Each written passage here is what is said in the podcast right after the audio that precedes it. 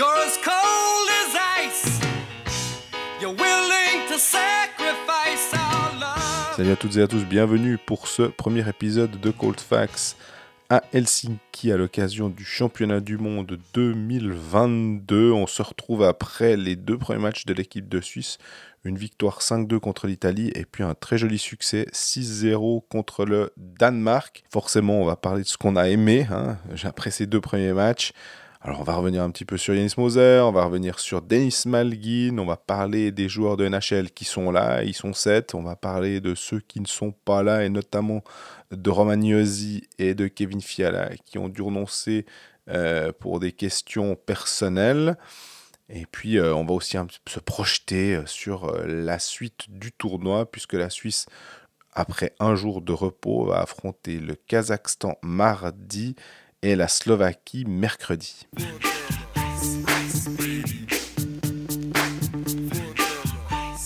Salut Greg. Salut Jean-Fred, comment ça va? Ah, ça va bien. On est enfin euh, arrivé à Helsinki. Voilà, alors en général, quand on arrive à l'étranger, on fait un peu les marioles, on apprend deux mots euh, de la langue locale et puis euh, après on se le dit. euh, pour, pour- pour- tu, tu- tu titres tes chroniques comme ça avec le Hey from Sweden ou je sais pas quoi, from Sverige. Là, avec le finnois, on va pas s'amuser. hein. C'est Ah, vraiment une, une langue un tout petit peu compliquée. Moi je dis merci, je Voilà. dis kitos, puis voilà. Puis voilà, on a, on a appris un mot et moi je crois que je vais en rester à un. Honnêtement, euh, ça va pas être possible. Mais oui, on est bien arrivé. Premier épisode euh, du championnat du monde. On n'a pas pu faire de- d'épisode de présentation qu'on aime, on aime bien faire euh, d'habitude. Mhm. Bah non, on n'a pas pu, mais on aurait fait des grandes théories sur ce que va apporter Romagnosi pendant quart d'heure, donc on n'aurait pas eu l'air malin. Est-ce qu'on en parle maintenant finalement? Allez, on balance ça. Pas de Euh. Romagnosi, pas de Kevin Fiala, mais on parlera de ceux qui sont là après. Exactement. Euh, deux mauvaises surprises, mais surtout une grosse mauvaise surprise, c'est Yosi. Fiala, Mhm. on s'y attendait quand même un petit peu. hein. Oui, le fait que le- ces histoires d'assurance là, avec une saison pareille, et puis même de toute façon, euh, là, le message qu'on a reçu de la part de la communication de l'équipe de Suisse, c'était de dire que le management et Kevin Fiala avaient un peu, je sais pas si c'est la mort dans l'âme, ça fait bien de le dire aussi euh, à ce moment-là, de, de ne pas dire à Kevin Fiala de venir, parce que ça aurait impliqué quand même que euh, il y, a une assurance assez, euh, assez haute, même si, vu que la Suisse communique, j'ai l'impression que peut-être que la fédération aurait été d'accord de, prendre en charge une partie, euh, ou peut-être même euh, la totalité, ça je veux pas me risquer à, le dire, mais par contre, le fait qu'ils attendaient la réponse, en sachant qu'il y avait cette, euh, cette épée de Damoclès, ça, me- ça me faisait dire que c'était peut-être un, un bon signe.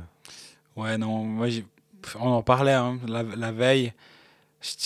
Oui, tu as envie de croire qu'il peut venir et qu'il il va vouloir venir, mais le problème, c'est, et on, on en avait parlé dans l'épisode des, euh, des Pécalistes la semaine dernière où tu étais présent, c'est toi qui en parlais d'ailleurs. Il vient de faire une saison à plus d'un point par match en NHL. Il a Mhm. 85 points en 82 matchs. Il va signer un contrat gigantesque. Il a 25 ans. C'est son gros contrat. On se rappelle, la dernière fois qu'il est venu euh, au championnat du monde, son contrat, c'était à Bratislava en 2018. 19. 19, pardon.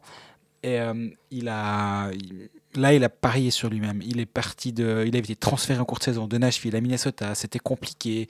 Il fait pas des bonnes saisons. Et puis le fait d'aller se montrer au championnat du monde, il y avait un intérêt pour lui aussi Mhm. de, de se dire, ben voilà, je vais prouver que dans d'autres conditions, je peux peut-être faire quelque chose de bien euh, et, et apporter, euh, montrer d'autres qualités que je n'ai peut-être pas pu montrer du côté de Minnesota. Finalement, il joue le championnat du monde en- avec une assurance qui a été contractée spécialement. Mais bon, une assurance pour un contrat de quelques millions sur euh, deux ou trois ans et un contrat de, d'une as- de- de plusieurs millions, et voire près de 7-8 millions sur 4-5 ans, c'est ce qu'il va, ce qu'il va signer en théorie. Ouais. C'est pas, c'est pas la même. Donc euh, là, c'est un autre délire. Et euh, ben voilà, moi je, moi je comprends. Euh, J'apprécie la transparence de tout ce processus en fait qui a été, qui a été mis en place parce qu'on sait que, que Patrick Fischer euh, a instauré une règle. euh, quand on vient en équipe, enfin quand on est convoqué, quand on reçoit un ordre de marche de- du sélectionneur, on vient. et si on ne vient pas, c'est qu'on a des raisons qui sont recevables. Et pour moi, celle-ci est totalement recevable de, de la part de Kevin Fiala. Parce qu'avant d'être des internationaux suisses, c'est des joueurs de hockey de club. pendant 11 mois par année, c'est des joueurs de club. Et sa carrière, si- on espère avoir encore Kevin Fiala dans 10 ans Comme joueur de l'équipe de Suisse, bah, c'est parce qu'il a continué sa carrière, parce que sa carrière se passe bien. Et on peut pas prendre le risque de se dire, bon, bah, il est venu jouer ici, et il s'est fait les ligaments, et puis euh, bah, derrière, il a signé un moins bon contrat, ou j'en sais rien. Non, les blessures font partie du jeu, mais par contre, le contrat qu'il va signer, ben, ça fait vraiment partie du jeu aussi. Et, on est un pays de banquiers, donc je pense que dans un pays de banquiers, on doit quand même être compréhensif sur cet aspect-là. Alors ça, c'est le côté où on comprend. Si je, je lis bien, c'est Yosi, on comprend moins bien finalement. Non, mais c'est vrai que il y a une zone, je sais pas, c'est une zone d'ombre. C'est c'est vraiment trop, euh, trop fort de dire ça, mais j'avoue qu'en regardant euh, l'Instagram de sa femme, qui ne, alors ils ont les grandes photos à l'américaine où on pose des, enfin vraiment ils font des photos pour à peu près tous les instants de leur vie. Tu te réjouis du euh, gender reveal, ça va être super. Exactement. Mais non, en fait, il n'y a même pas de gender review parce qu'on sait que c'est une fille. Ah, l'ont déjà T'es dit. tellement fort dans les people. Mais July 22, euh, tu, tu- tu te dis, bon, ok, c'est pas si éloigné que ça du mois de mai, mais normalement, ça doit passer. Puis finalement, ah non, mais il veut rester auprès de sa femme et tout. Et, et franchement, je me disais, mais ok, tu le laisses, tu lui fous la paix pour le début du championnat du monde parce qu'on sait que Yossi, tu peux l'intégrer quand tu veux. Et puis tu lui dis, écoute, mec, tu viens pour le quart, en espérant que c'est un peu plus. Mais rien que ça, tu dis quart, demi et finale, admettons, ou bien quart, puis ma foi, ça s'arrête. Ça va, c'est pas, euh, c'est pas ultime comme, euh, comme engagement, donc, euh, mais ma foi, Il y a, il y a trois personnes en Suisse qu'on n'a pas le droit de critiquer et il y a un thème sur lequel on doit jamais venir. Les trois personnes qu'on peut pas critiquer, c'est Roger Federer, Oui. Yossi et Yann Sommer. Et le thème sur lequel il faut jamais aller, c'est les enfants. Là, tu viens d'aller sur un, un tu viens de critiquer l'un des trois et en plus, tu es parti sur le thème des enfants. Moi, je trouve que c'est osé. Euh, J'espère qu'on te laisse rentrer au pays. Moi, c'est bon. Moi, j'ai rien dit. C'est pas mon problème, cette histoire. j'ai répondu pour les deux. non, non, non, non, non, non, non. Tout ce qui vient de se dire, je ne le cautionne pas. Non, mais blague à part, malheureusement, on peut pas juger. Finalement, c'est un peu comme, comme Kevin Fiala qui, a, qui est déjà venu en équipe de Suisse dans des conditions particulières. Il avait accepté de venir. Romagnosi, il est toujours venu en Exactement. équipe de Suisse. C'est quelqu'un qui, qui aime jouer pour l'équipe de Suisse, qui est fier de représenter la Suisse s'il ne vient pas. Et on, on rigole, on ironise un petit peu Absolument. on ne connaît pas la situation familiale, on ne connaît pas ce que vit sa femme. Euh, oui, le terme est peut-être prévu pour la Là, il y a quand même une petite zone d'ombre, comme tu dis, la communication de la Ligue, c'est oh, c'est en juin. C'était censé être plutôt juillet, mais finalement, ça, c'est de la, c'est de la cosmétique. Il y a, il y a, il y a peut-être des circonstances qui font que voilà, c'est, c'est comme ça. Faut, moi, j'ai quand même envie de croire que si Romagnosi, il- il est, il est plus malin que nous sur le hockey, il comprend pas mal de choses. Il se doute bien que cette année, il y a quelque chose à faire. Mhm. Donc, je pense que ça l'embête au moins autant que nous, si ce n'est beaucoup plus de ne pas être présent. Donc voilà, les deux ne sont pas là. Maintenant, je trouve que c'est dommage de trop s'attarder là-dessus. Donc je te propose qu'on parle de ceux qui sont là.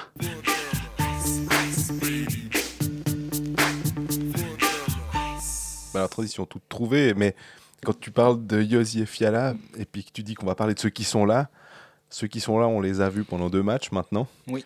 Notamment ce match contre le Danemark dimanche soir, où bah, je peux pas m'empêcher de me dire que Kevin Fiala. On arrête de parler de ceux qui sont pas là, bon sang. Ouais, parce que ils ont vraiment tellement bien joué euh, que d'avoir deux armes supplémentaires, ce serait vraiment, vraiment super. Euh, parce que j'ai aimé ce que j'ai vu de cette équipe de Suisse pendant, qu'est-ce qu'on va dire, euh, deux tiers, euh, euh, deux tiers et demi contre le Danemark, et puis euh, contre l'Italie, presque pendant tout le match, à part deux, trois blancs, et, mais qui manquaient en- de la concrétisation. Mais sinon, c'est vraiment solide, et ces sept renforts de NHL, pour revenir sur ce thème, euh, sont vraiment des renforts. Euh, Ils avaient pris un, ils avaient pris 5 à 3 contre le Danemark euh, en février à, à Pékin. Il n'y avait pas de joueurs de NHL. Euh, du côté danois, on avait une équipe euh, relativement similaire à celle-là, à part euh, effectivement Nicolas Yellers notamment. Mais sinon, c'était assez semblable. Joachim Lierfeld aussi, qui Mhm. était en Amérique du Nord. Exactement. Et ben, quand tu ajoutes 7 joueurs à cette équipe-là, ces 7 joueurs-là, ça donne 6 à 0. Et vraiment, le deuxième tiers, c'était, c'était impressionnant de voir à quel point ils, ils étaient au, au point. Il n'y a pas de miracle, ces tirs qui partent dedans. Il y a une exécution. Il y a une, Ouais, il y a c'est une- l'exécution, Pour ouais. moi, il y a une exécution qui était, qui était fantastique durant ce match contre le Danemark. Contre l'Italie, c'était, c'était pas mal. Franchement, c'était pas mal. C'était surtout bien de rentrer dans le tournoi sans, sans peine et sans, sans prendre le premier but. Et puis après, paniquer un petit peu ou trop, passer, trouver- prendre, prendre un peu, enfin, perdre un peu d'énergie et d'influx pour pas grand chose. Ils ont fait le job. Mais là, contre le Danemark, honnêtement, après 8-9 minutes avant le but de Herzog, la Suisse fait pas la maline. Hein. Mm. Euh, le Danemark joue bien. Jelani a dû faire 2-3 gros arrêts. Il y a eu des powerplays pour le Danemark. Et il y a ce but de Herzog qui, qui libère quand même un petit peu. Puis après, ouais, je- les buts 2, 3, 4 et 5, c'est tous des joueurs de NHL qui marquent. C'est les Moser, Kourachev, c'est Timon Meyer, c'est tous- tous ces gars-là. Puis il y a Denis Malgin qui est un joueur, un joueur de NHL qui évolue en Europe en gros parce qu'il a tout du joueur de NHL. Donc ouais, on voit, on voit la différence. On voit aussi pourquoi ben, ces joueurs-là, ils évoluent là-bas. C'est les meilleurs joueurs suisses qui, qui peuvent traverser l'Atlantique. Et quand ils reviennent ici, ben, les meilleurs joueurs suisses redeviennent les meilleurs joueurs de l'équipe de Suisse. Et franchement, on est venu ici en étant très enthousiaste. Alors, il y, a il a eu que deux matchs. Il y a eu deux matchs que la Suisse devait gagner. Elle les a gagnés. Mhm. faut pas non plus s'emballer. Mais je trouve que pour l'instant, la Suisse joue au niveau qu'on attendait d'elle euh, en arrivant ici. Ce qui est juste de dire, c'est que ces sept premiers matchs, normalement, et je pense que c'est pas être arrogant de dire que c'est des matchs de préparation qui comptent. Finalement, parce que on- on doit, on attend de la Suisse, euh, pas forcément une médaille euh, garantie, mais on sait que ce quart de finale, normalement, elle doit aller en quart de finale. Et on a vu sur les, dernières années, notamment euh, à Bratislava, où elle, euh, elle se fait remonter à quoi, 5, 5 centièmes, 5 dixièmes de la fin. Contre l'Allemagne à Riga, elle est plus forte que l'Allemagne. Elle se fait égaliser euh, dans la dernière minute et puis elle perd finalement au penalty. Cette équipe de Suisse, les deux fois là, elle avait clairement le potentiel pour aller de nouveau dans le dernier carré. Donc, est-ce que cette équipe-là euh, est, bien construite? J'ai envie de dire qu'on a sept matchs pour voir si elle nous semble bien construite, bien armée pour aller loin. Et surtout, je pense qu'elle doit pouvoir imposer son jeu. J'ai l'impression que Patrick Fischer et les joueurs, c'est ce qu'ils nous disent euh, après ces deux premiers matchs, c'est de dire que on doit imposer notre jeu. Alors, c'est plus facile évidemment contre l'Italie. Je pense que ce sera plus facile contre le Kazakhstan. On verra contre la Slovaquie. Je pense que normalement, ça doit pouvoir passer. C'est passé aussi contre le Danemark. Contre les autres formations, voilà. Tout ce qu'on engrange là, ça doit être nécessaire pour, euh, pour la suite. Ben, moi, ce que j'ai bien aimé, surtout sur ces deux premiers matchs, mais surtout sur le deuxième euh, contre le Danemark, c'est que la Suisse a joué très physique. Euh, le Danemark n'était pas venu pour rigoler. Euh, et ils savaient aussi, les Danois, qu'il fallait muscler le jeu et puis euh, venir sur ce terrain-là pour embêter la Suisse. Et la Suisse a, a complètement été capable de, de gérer ce- cet aspect-là. C'était un aspect, un aspect que j'ai trouvé assez intéressant dans la conférence de presse, dans, la- dans les interviews d'après-match avec Patrick Fischer. Il a dit bah, c'est peut-être une des leçons qu'on a tirées de, de Pékin et de Oui. notre échec. C'est que on a peut-être une équipe un peu plus physique ici. Et, et on en parlait dans, le- je pense, dans le dernier épisode avant qu'on vienne, euh, avant, euh, oui, avant, avant championnat du monde, avant la sélection, que peut-être un Calvin Turkauf pouvait justement être ce genre de joueur-là qui ose aller devant le but, qui va faire mal, qui, qui sait jouer physique. Et ben on l'a vu, c'est clairement un des joueurs qui, qui sort du lot pour le moment. C'est un Calvin Turkauf qui est, c'est pas Timon Meyer, c'est pas Denis Malguin, il est moins flamboyant et encore il fait, il a fait, il a fait deux excellents matchs, mais en plus il, il va brasser. Tristan Chervet, il- Hmm. il n'hésite pas, il hésite pas à aller mettre des, des coups et pour l'instant, moi je trouve que la Suisse physiquement est au, rendez-vous et techniquement, bon, on l'a vu contre le Danemark, elle est quand même clairement, clairement supérieure à pas mal d'équipes dans ce tournoi. Et le Danemark, ce qui peut-être nous a aussi, euh, je ne veux pas dire biaisé parce que c'est c'est faux de dire ça, mais on rappelle, ils ont gagné 9-1 contre le Kazakhstan. C'est pas une victoire, c'est pas un 5 à 1 ou, même un 5 à 2 comme la Suisse contre l'Italie qui pourrait être un peu, euh, un peu trompeur. 9 à 1 au championnat du monde quand on s'appelle le Danemark et qu'on joue contre le Kazakhstan, je pense pas que ça tombe du ciel. Donc ça, moi, ça m'avait un petit peu mis le, le, le- doute, on va dire, euh, euh, pour cette Suisse-là. Ah, ça sera un match qu'il faudra prendre avec sérieux. Pas que j'avais dans l'idée que la Suisse n'allait pas l'aborder avec sérieux, mais que ça pouvait être typiquement un match un peu peau de banane. Et j'ai encore toujours cette idée du match contre la Slovaquie qui peut être aussi un match peau de banane et où la Suisse doit vraiment maintenant montrer qu'elle a franchi un cap, mais je pense qu'elle l'a franchi quand même euh, depuis un moment. Mais, mais, mais, mm. Pékin est revenu nous dire que, attention, vous n'êtes pas encore une toute grande nation. Moi, je pense qu'individuellement, les joueurs l'ont franchi le cap, effectivement. Mais euh, collectivement, pour moi, non. Depuis, Copenhague, il y a eu, il y a eu quoi? Qu'est-ce qu'on a à, proposer comme bilan depuis Copenhague 2018 Ouais, je sais bien, mais. Dans, dans, le jeu, on voit, on voit une progression, mais moi, j'attends des résultats au bout d'un moment. Les, les, les, les, les, champions du monde moraux, euh, les, médailles morales, elles ne servent pas à grand-chose. L'élimination frustrante à Bratislava, c'est bien joli, mais bon, voilà. Après, contre l'Allemagne, euh, à Riga c'était quand même pas flamboyant. Hein. Et c'est là où justement tu dis franchir un palier. Moi, je pense qu'elle elle, est attendue au tournant, cette équipe-là. Et, euh, oui, il, est temps d'assumer ce rôle. Et pour l'instant, elle ne l'avait pas encore fait. Elle commence bien. Mais maintenant, ce qui, est aussi important dans cette phase de poule, c'est de bien se placer. Et justement, les, les matchs là qui viennent, le Kazakhstan, normalement, ça ne devrait pas être un souci, mais la Slovaquie derrière, c'est aussi un des matchs qui sont importants dans le but de rester dans le top 2.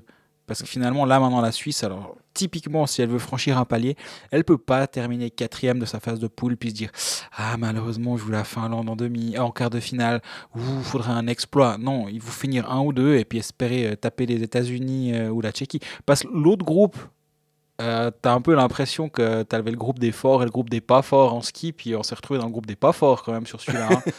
Parce qu'en face, c'est Finlande, Suède, États-Unis et Tchéquie, les quatre gros. Bah ouais côté de la Suisse, c'est quand même. Alors, il y, a Slovaquie, Allemagne, Suisse et Canada.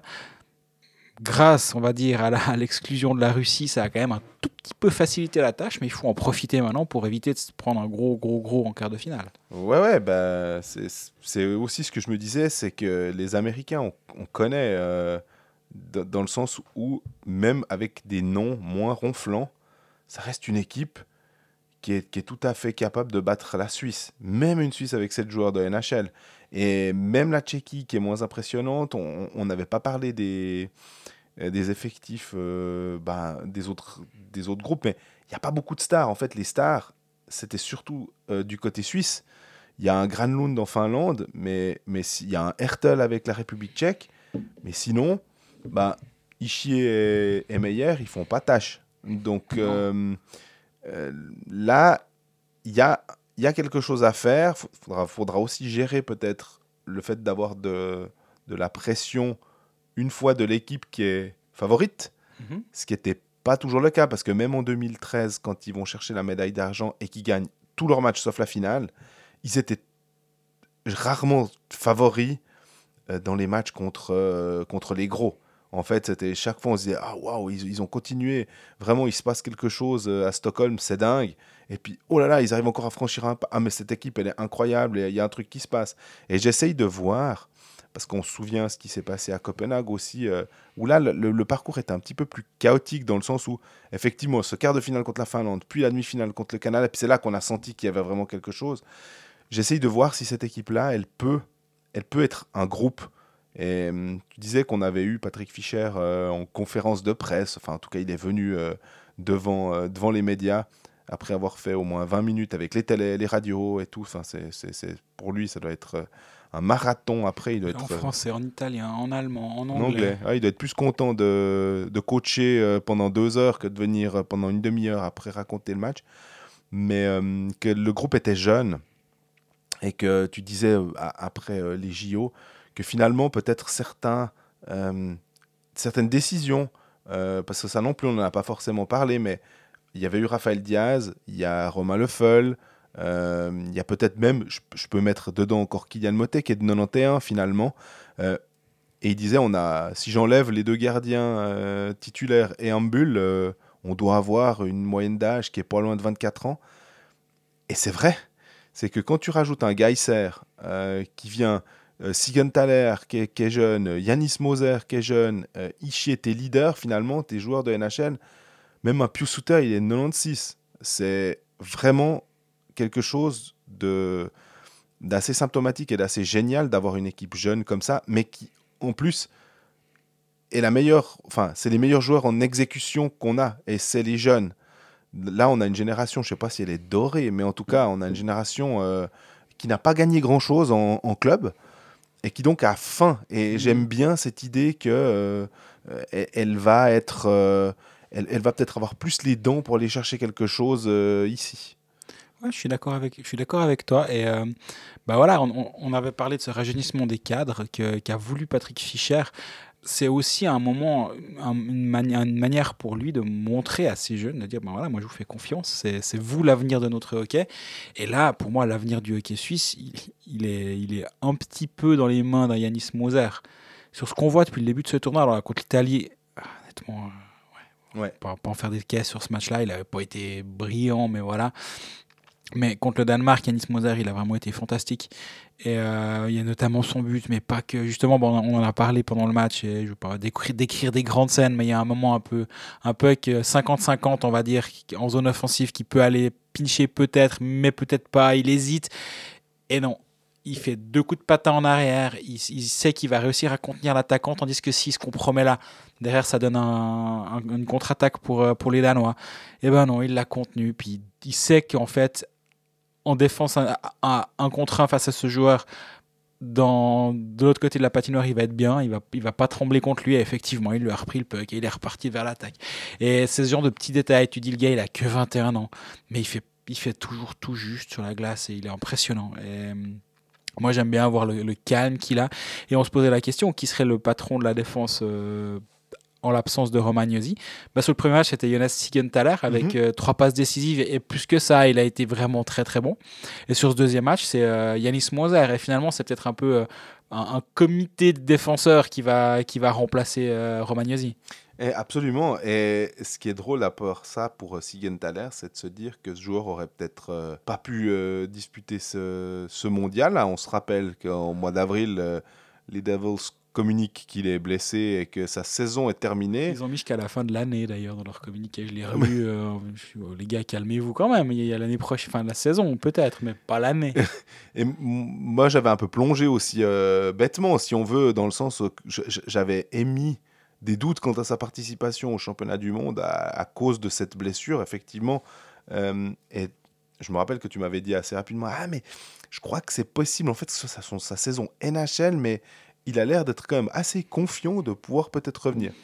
Il revient là, euh, il a une blessure à la main. On sait que pour un hockeyeur. euh, donc il y, a, des blessures plus, in- plus intéressantes à avoir que au niveau de là où ils tiennent leur outil de travail. Et il était, il était dingue, quoi. Et on a eu peur lors du match contre le Danemark parce qu'il a ramassé une charge. On a, on a cru un temps que c'était peut-être une commotion, en tout cas qu'il était touché à la tête. Heureusement, ça s'est bien fini. En tout cas, pour le moment, il n'y a pas de problème. Il a pu terminer le match Il a sans joué souci. comme si de rien n'était, non il y a aucun Exactement. souci, ouais. Je pense vraiment qu'il le... J'avais aussi l'impression que c'était la tête, mais du coup, je pense que ça va, quoi. Il a pas, il a pas pris de choc. solide, euh, solide gaillard. euh, et vraiment, euh, lui et, et, et Yanis Moser, tu disais aussi, en, en- en admettant que Koukan et Scotté peut-être un peu plus de d'expérience. On, on a une défense qui est bien, en tout cas il y en a quatre avec Geiser. Je suis même un peu toujours euh, euh, dubitatif sur euh, Fora, sur Glauser, que j'ai trouvé pas si mal que ça Il était bon, Glauser, Euh, trouvé. Ouais, ouais, notamment sur le match contre le Danemark, en, finalement en faisant pas trop de choses, euh, qui, en prenant pas trop de risques. Et c'est ça aussi la force de ces joueurs, des fois, de peut-être en championnat de Suisse, va prendre un risque inconsidéré, c'est peut-être pas le bon terme, mais il va plus oser. Et puis là, il se dit, nah, j'y vais pas. Et c'est et c'est cette, euh, cette façon de penser que j'aime bien, de se dire, je fais ce que je sais faire. Et pour en revenir à Yanis Moser, ce qui m'a impressionné, c'est que je me souviens du Yanis Moser de 2019. Euh, on l'avait pris à l'interview, on était presque un peu tous autour de lui. Euh, il, il avait encore euh, un- une peau avec des, des boutons, on avait l'impression de voir un, un- un jeune, un, ado. Et là, pour l'avoir repris à l'interview, j'ai eu- j'ai vu un, un jeune homme, vraiment. Mhm. beaucoup plus de confiance. Il, il, il faisait des, des, des, des petites blagues alors qu'il était. Bon, il faut bien se dire que c'est pas, pas facile. Mais il était tout impressionné euh, que la presse s'intéresse à lui. Puis en même temps, ben, il faisait la paire avec Raphaël Diaz. Puis on, on découvrait un peu, on était là, mais c'est la surprise du chef, ce, ce, Yanis Moser. Qu'est-ce qu'il fait là? Et peut-être qu'il l'avait ressenti aussi. Et que là, maintenant, on attend de lui que ce soit un, des piliers. Bien sûr, quand tu viens de faire une saison en Amérique du Nord et que tu, es, en, train de t'établir en Amérique du Nord comme un joueur euh, potentiellement dominant là-bas et qui est capable de jouer du power play, qui joue du box play, qui joue à 5 contre 5, qui peut tout faire en fait sur la glace et, il est précieux, hein, c'est, c'est une perle que- sur, sur la glace et euh, je l'ai aussi pris à l'interview euh, après le match contre le Danemark. Et ouais, il, il est, toujours aussi calme. Puis, mais, mais, mais effectivement, il a, il a conscience que maintenant, il a un autre rôle à jouer aussi dans le vestiaire. Il parlait qu'il dit, ben voilà, il va, il va peut-être devoir un peu plus hausser le ton de temps en temps. Alors qu'avant, ben, il venait un peu sur la pointe des patins. Absolument. Et c'est aussi quelque chose d'un petit peu différent, mais c'est c'est peut-être aussi là où c'est intéressant le rajeunissement des cadres de- d'un d'un Patrick Fischer, c'est de laisser la place, pas forcément que sur la glace, c'est aussi laisser la place dans le vestiaire à certains joueurs. Et je, et je pense que tout ça est réfléchi évidemment, mais si tu as encore des Raphaël Diaz, des Romain Leffel, des Santeri Latello dans le vestiaire maintenant, bah, ce Yanis Moser va rester le petit dans son coin, tandis que là maintenant il peut jouer un, petit, un, autre, un autre rôle. Et pour l'avenir, je pense que ça va aussi être une belle expérience pour lui de jouer à ce niveau-là et d'avoir ce, ce, poste-là finalement dans, le, dans le groupe. Mhm, mais c'est juste parce que si on prend un Fora, ben, euh, il peut regarder un Moser euh, en se disant bah, il- pour l'instant, il a une carrière qui mérite le respect, donc je peux l'écouter. Glauser, pareil. Dominique Egli, pareil. Euh, Tobias Geisser aussi. Donc euh, finalement, l'écart est moins grand qu'avant. Et c'est vrai, tu disais pour, euh, pour 2019 avec Diaz, il y avait Yossi qui est son idole absolue. Donc tu te retrouves avec ton idole et en plus avec Raphaël Diaz qui a une, une immense expérience. Tu peux pas. En fait, même si tu veux prendre ta place, tu sais, rester à ta place. Et, là maintenant, c'est pour ça que ceux qui critiquent Patrick Fischer euh, en disant que euh, c'est n'importe quoi, il sait pas ce qu'il fait, puis pourquoi il sélectionne. Chaque fois qu'on discute avec, je, me dis, mais il, sait ce qu'il fait clairement. Euh, c'est réfléchi avec Tommy Albonin, avec le staff, avec, avec Lars Weibel, et que même si on n'est pas forcément toujours d'accord de ses choix, et que des fois on les remettre en, cause. On a un Marco Miranda, on c'est vrai qu'on n'a pas parlé des, gens, Marco Miranda et Damir Ria, qui sont les, pour l'instant les 13 et 14. Est-ce qu'on aurait pris d'autres gens? Peut-être. Mais il nous a aussi expliqué en disant, mais ils ont fait des super matchs de préparation, et que finalement, il a euh, validé et, il leur a dit ben, Je vous prends parce que vous avez fait des super matchs de préparation. Et je trouve que c'est tout à, l'honneur du sélectionneur, justement, de dire que ces matchs de préparation, c'est pas des matchs pour juste les maintenir en forme. Tu peux vraiment gagner ta place.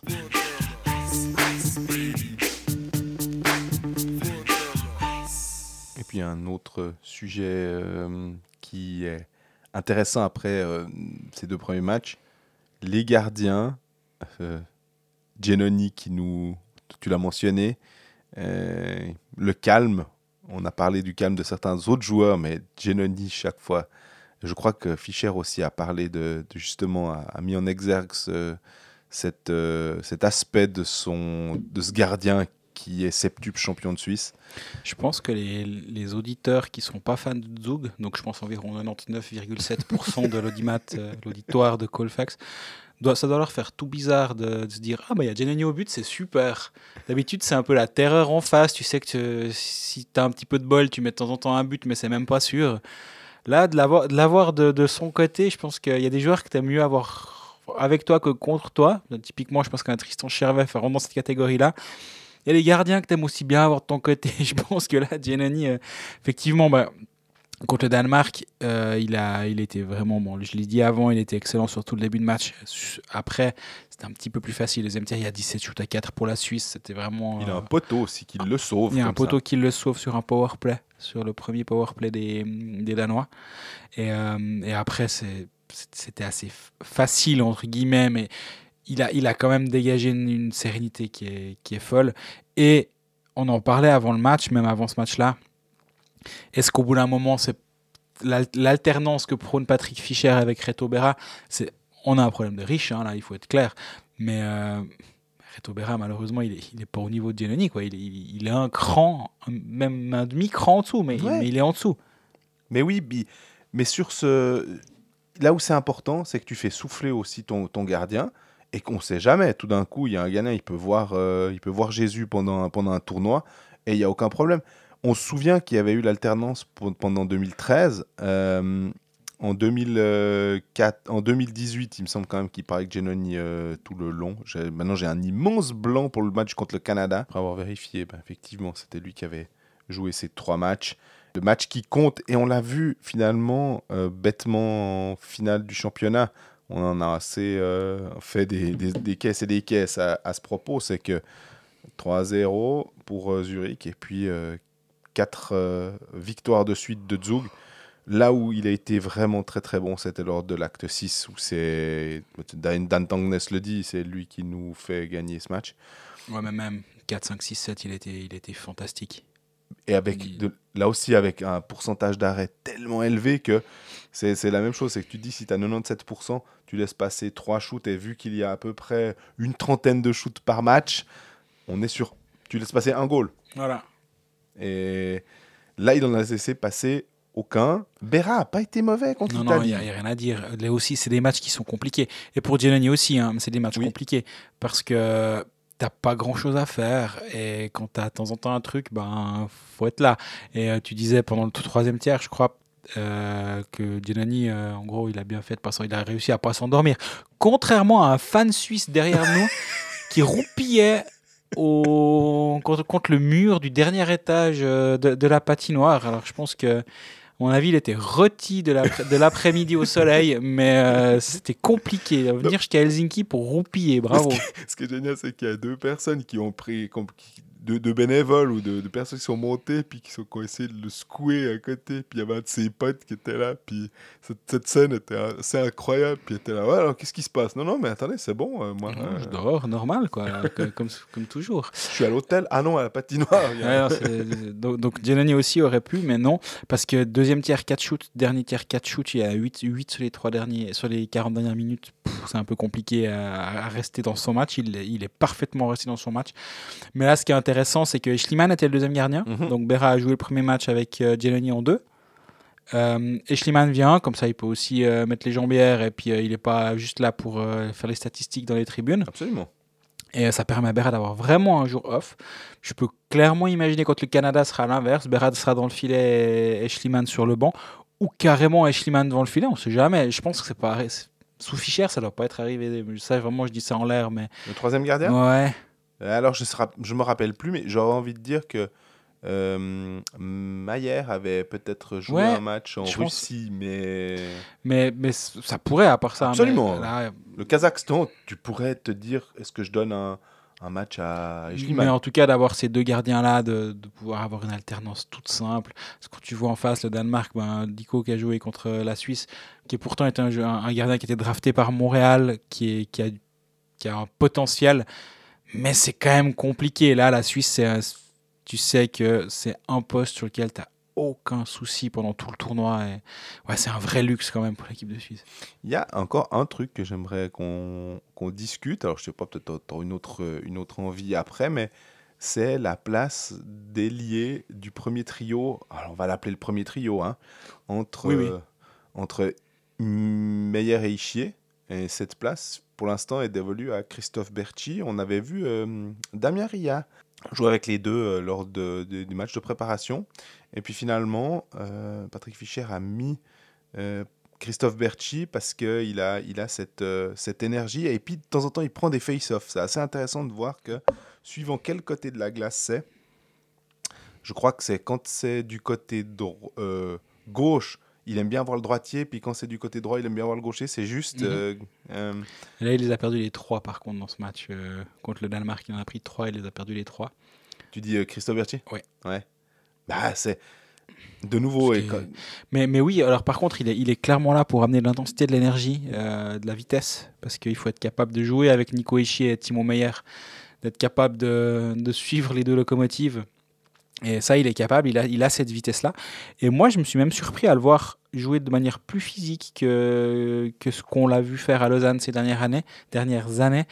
Euh, alors que lui, il dit non, moi j'ai pas l'impression de changer mon jeu, euh, je fais un peu la même chose que. D'ailleurs, c'est pour ça que je suis là. Euh, Si on m'a sélectionné, c'est parce qu'on aime bien ce que je fais, donc pourquoi je devrais changer maintenant que j'arrive là? Mais il a un rôle peut-être un peu plus de porteur d'eau, et c'est pas du tout péjoratif, mais quand, quand tu es l'élément central d'une ligne offensive, ou quand tu joues avec Timo Meyer et Nico Ischier, c'est quand même un petit peu différent le rôle. Je trouve pour l'instant, moi, sur, sur ce, en tout cas sur ce match contre le, le Danemark, moi, il prend deux pénalités. Mhm. Mais euh, ce- ceci mis à part, c'était pas, c'était pas mauvais. Euh, Timo Meyer nous disait à la fin du, du match qu'il avait, il y avait quand même moyen de s'améliorer sur cette ligne.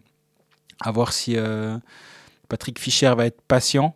Euh, J'ai l'impression que oui, il n'y a pas de raison après une victoire 6-0 contre le Danemark que tu commences à vouloir changer tes, tes lignes. Mais euh, en tout cas, pour l'instant, j'ai été surpris de voir cet alignement-là, mais pour l'instant, je ne le changerai pas en tout cas. Ouais, je ne dis pas que je le changerais, mais si je devais changer, s'il devait tout d'un coup euh, se passer un truc tu te dis, on n'est pas 100% satisfait, à, à réfléchir comme ça, euh, peut-être que je suis complètement à côté, puis que toi tu vas me dire, là là, non, non, je, pense- pas du tout comme toi, je verrais bien, Kourachev.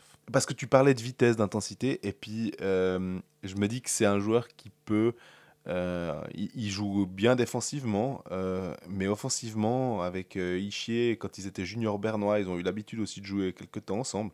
Donc ils ont peut-être une, une alchimie qu'ils ont déjà développée.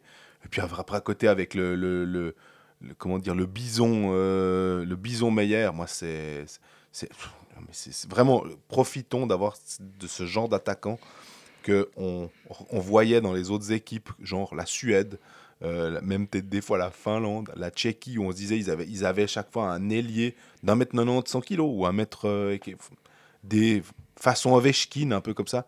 Bah, à un niveau peut-être un tout petit peu plus bas, on a ce Timo Meyer. Et, Ouais, L'idée que tu donnes n'est pas mauvaise dans le sens où après, Berti peut prendre la place de Kourachev dans la 4 et jouer ce rôle-là. Mais euh, moi, pour l'instant, je vois aucune raison de, de remettre en question ce, ce choix-là.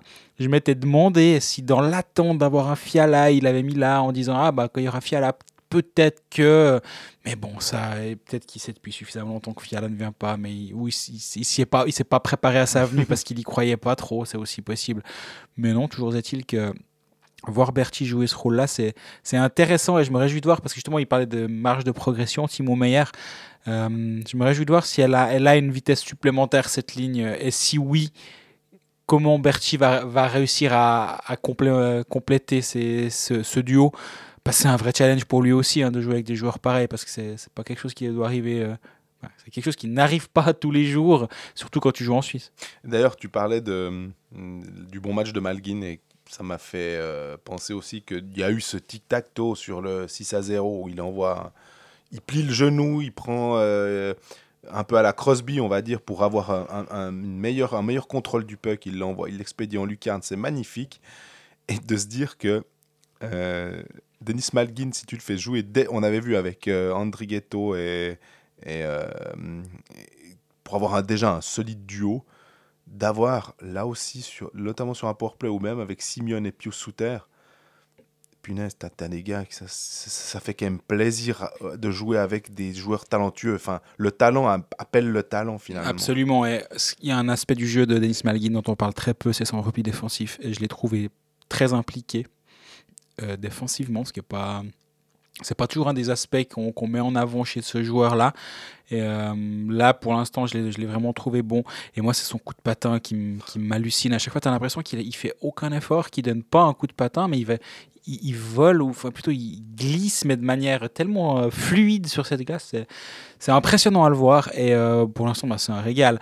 Alors, on dit beaucoup de bien, mais en même temps, après une victoire 6-0, on va pas commencer à dire euh, Ouais, il faut tout changer, il faut virer Fischer. Mais ne nous emballons pas. Attendons la suite. D'ailleurs, la suite, c'est Kazakhstan mardi à 19h20 heure suisse. Mhm. C'est Slovaquie mercredi à 19h20 heure suisse. Et puis, bah, deux matchs que si ça fait comme en 2019, au bout de quatre matchs, c'était 12 points. Et après ça, c'était un tout petit peu gâté. Euh, la Suisse avait, avait, avait- plus fait de, de- points ou un seul point, quelque chose comme ça. Euh, mais ils avaient engrangé un peu comme au championnat de Suisse quand euh, tu, tu- tu passes, tu, tu, prends tes victoires au début, puis après, tu es, bon. Là, ce sera normalement un petit peu différent, puisqu'effectivement, euh, Canada, France, Allemagne pour terminer, ça semble nettement plus à la portée de cette équipe de Suisse que, que d'autres circonstances. Mais on se réjouit en tout cas de voir euh, tout ça et de, se retrouver pour euh, l'épisode numéro 2. On verra quand il tombe. quoi.